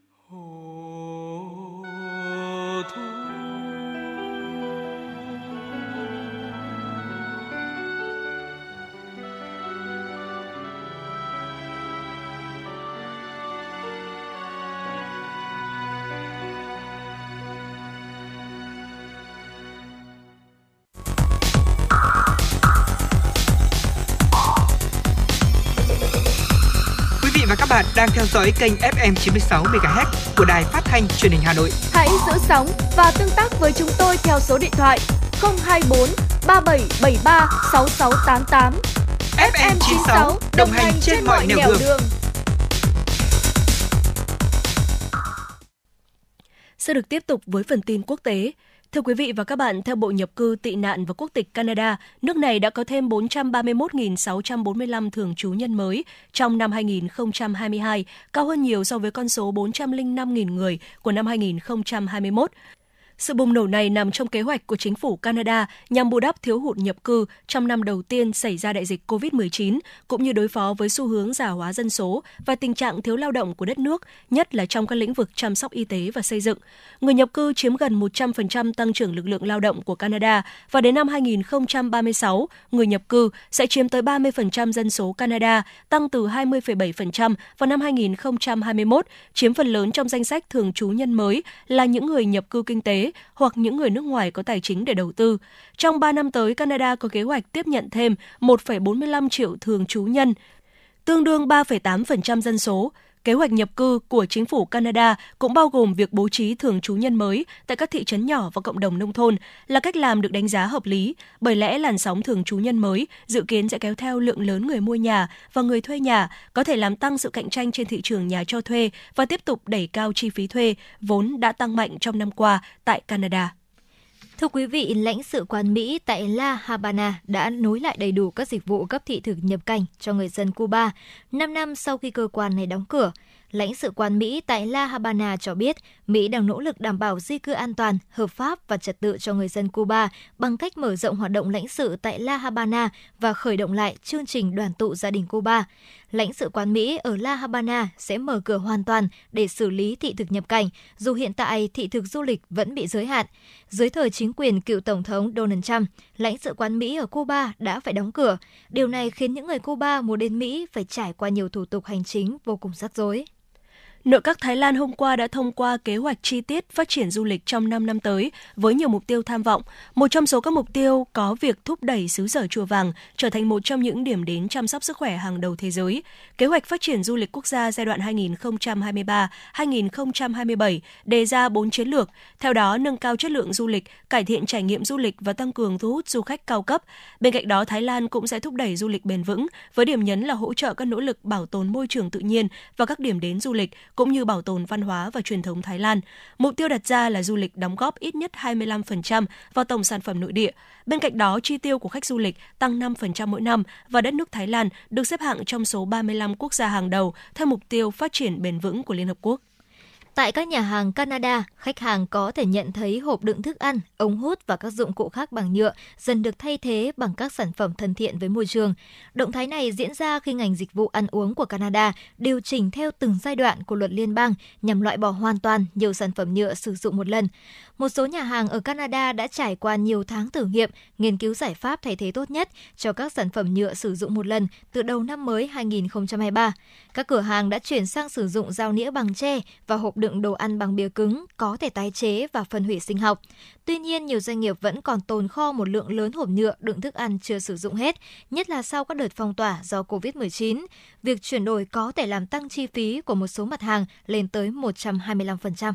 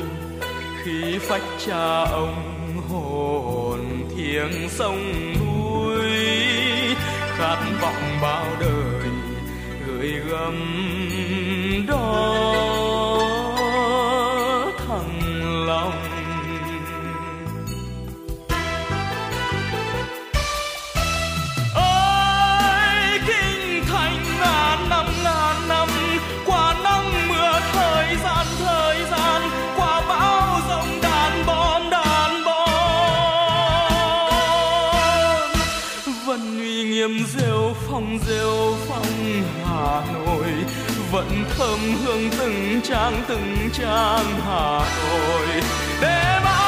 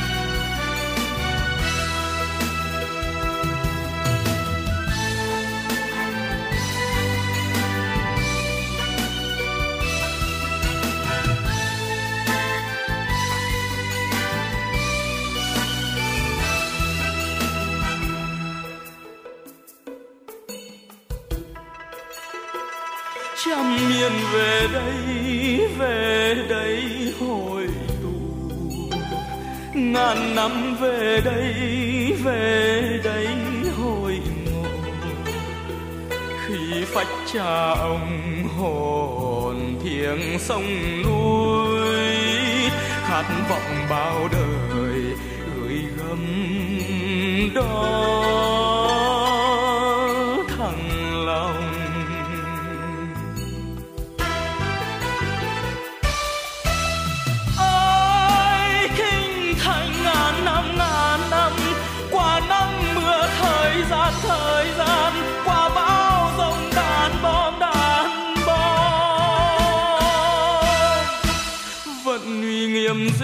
phong rêu phong hà nội vẫn thơm hương từng trang từng trang hà nội.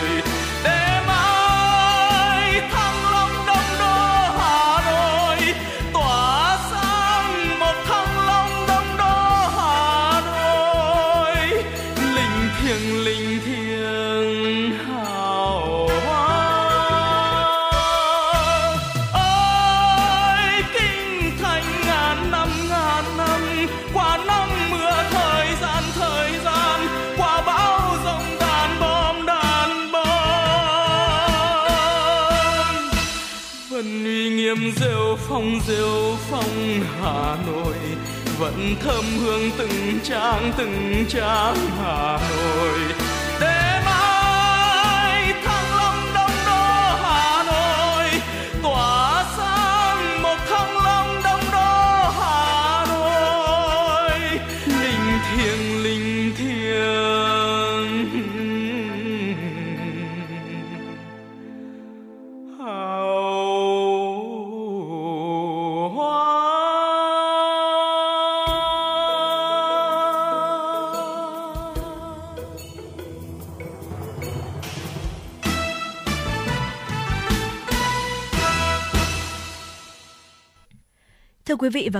Năm 2022, kinh tế thủ đô phục hồi mạnh mẽ sau dịch COVID-19. Tăng trưởng GDP năm 2022 đạt mức cao nhất trong 10 năm gần đây. Phát huy những thành quả đạt được, năm 2023, Hà Nội triển khai 6 nhóm nhiệm vụ trọng tâm, quyết tâm hoàn thành cao nhất những chỉ tiêu đã đề ra. Năm 2022, bức tranh kinh tế của thủ đô có nhiều điểm nổi bật, hoàn thành toàn diện 22 trên 22 chỉ tiêu kinh tế xã hội, trong đó vượt kế hoạch 5 chỉ tiêu. Tổng thu ngân sách nhà nước trên địa bàn đạt 106,8% dự toán, tăng 2,7% so với năm 2021. Tăng trưởng GDP của thành phố đạt 8,89% là mức tăng trưởng cao nhất trong 10 năm gần đây.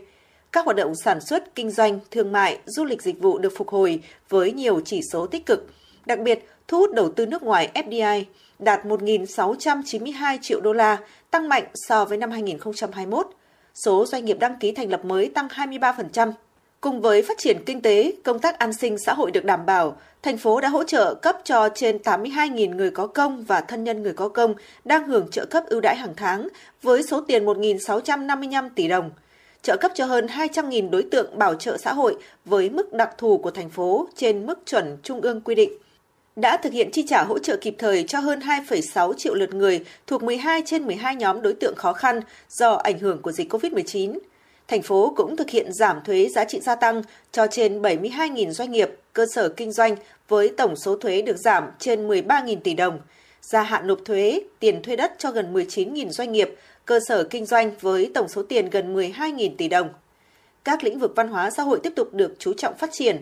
Thành phố đã ban hành và thực hiện kế hoạch phát triển công nghiệp văn hóa trên địa bàn thủ đô giai đoạn 2021-2025, định hướng đến năm 2030, tầm nhìn đến năm 2045, nhằm phát huy có hiệu quả nguồn lực văn hóa và con người của thủ đô.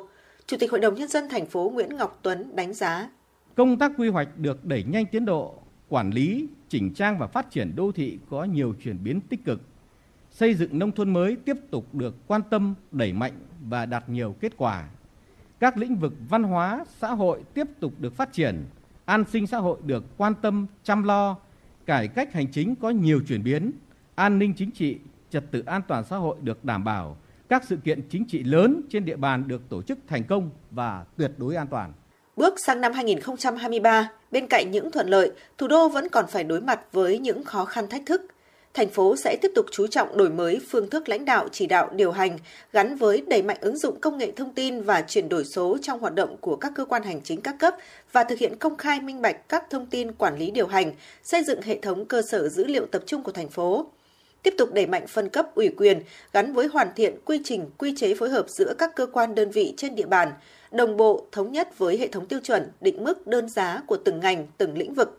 Phó Chủ tịch Ủy ban nhân dân thành phố Hà Minh Hải cho biết.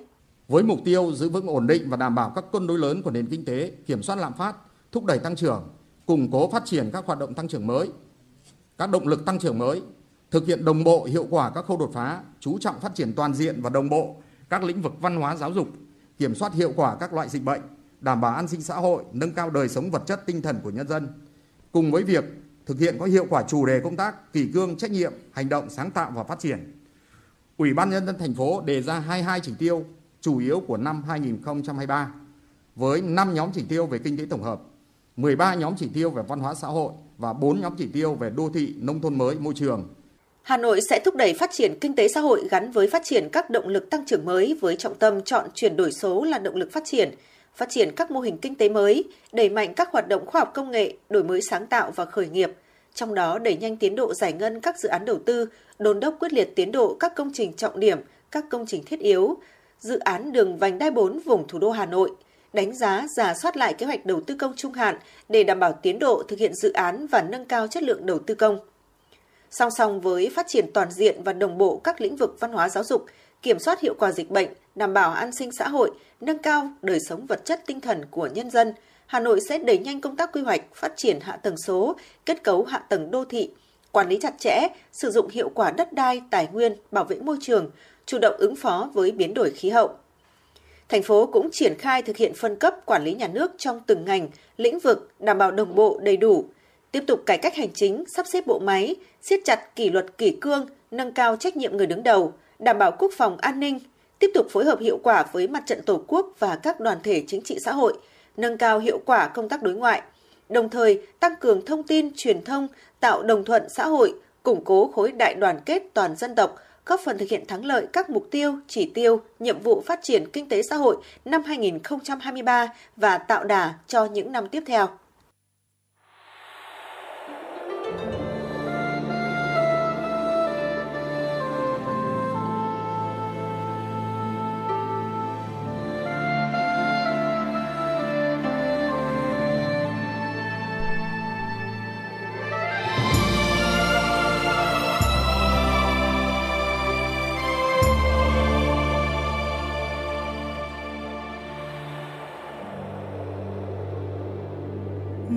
Nắng Sài Gòn. Anh đi mà chợt mắt bởi vì em mặc áo lụa Hà Đông. Anh vẫn yêu màu áo ấy vô cùng. Anh vẫn yêu màu áo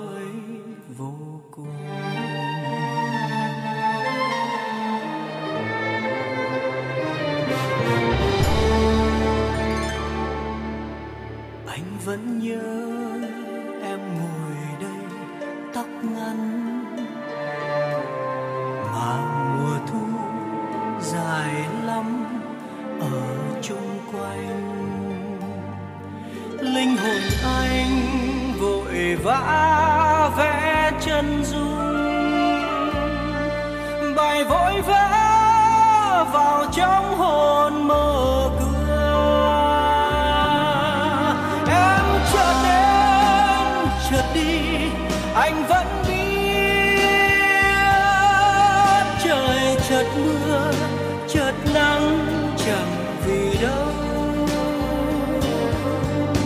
sao đi mà không bảo gì nhau.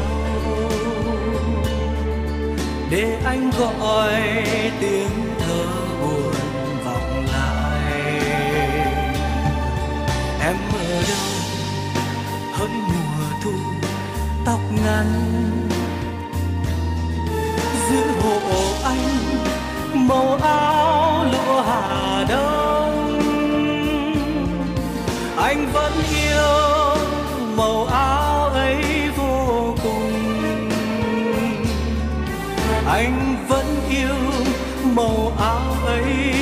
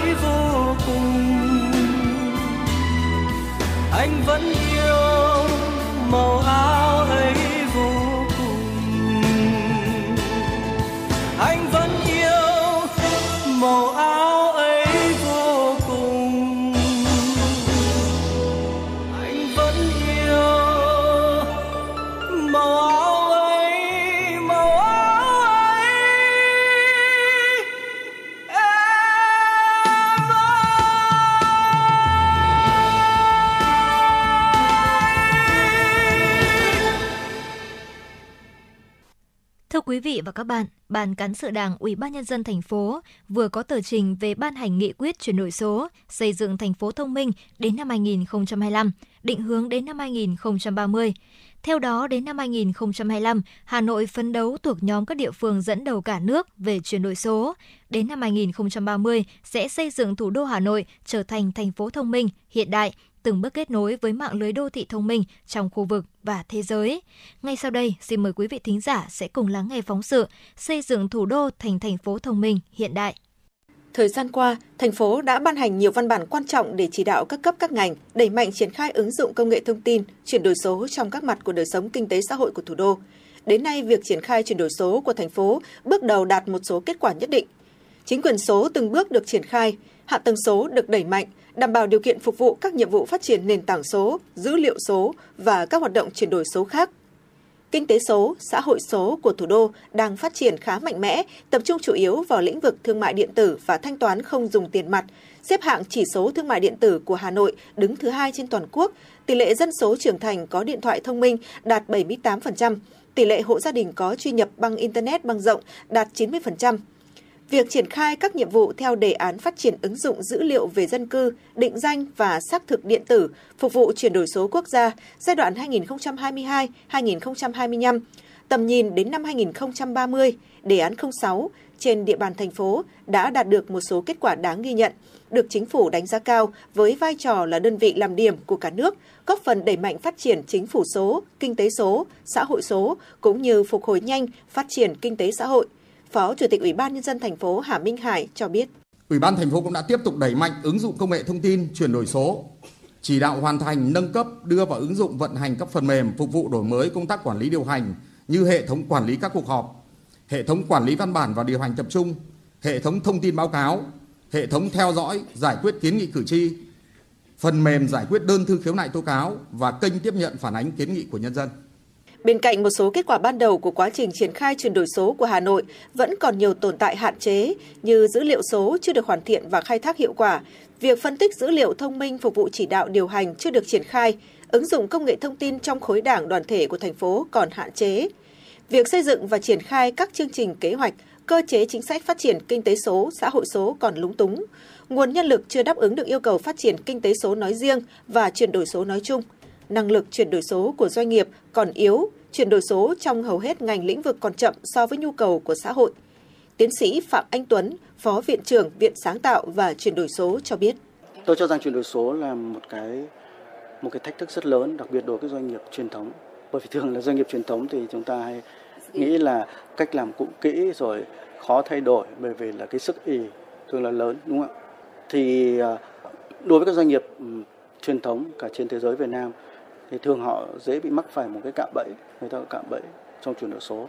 Tức là bản thân những cái trong quá khứ giúp cho chúng ta đạt được thành công mang lại cái nguồn thu hiện tại chúng ta mô hình kinh doanh đang rất ổn thì chúng ta rất khó thay đổi khi mà mà dòng tiền vẫn tốt. À, khách hàng của chúng ta uh, vẫn đang nắm giữ tốt được khách hàng nắm giữ thị phần. Nhưng đấy chính là cái cạm bẫy bởi vì uh, những thành công trong quá khứ chỉ là cạm bẫy cho cho việc chuyển đổi.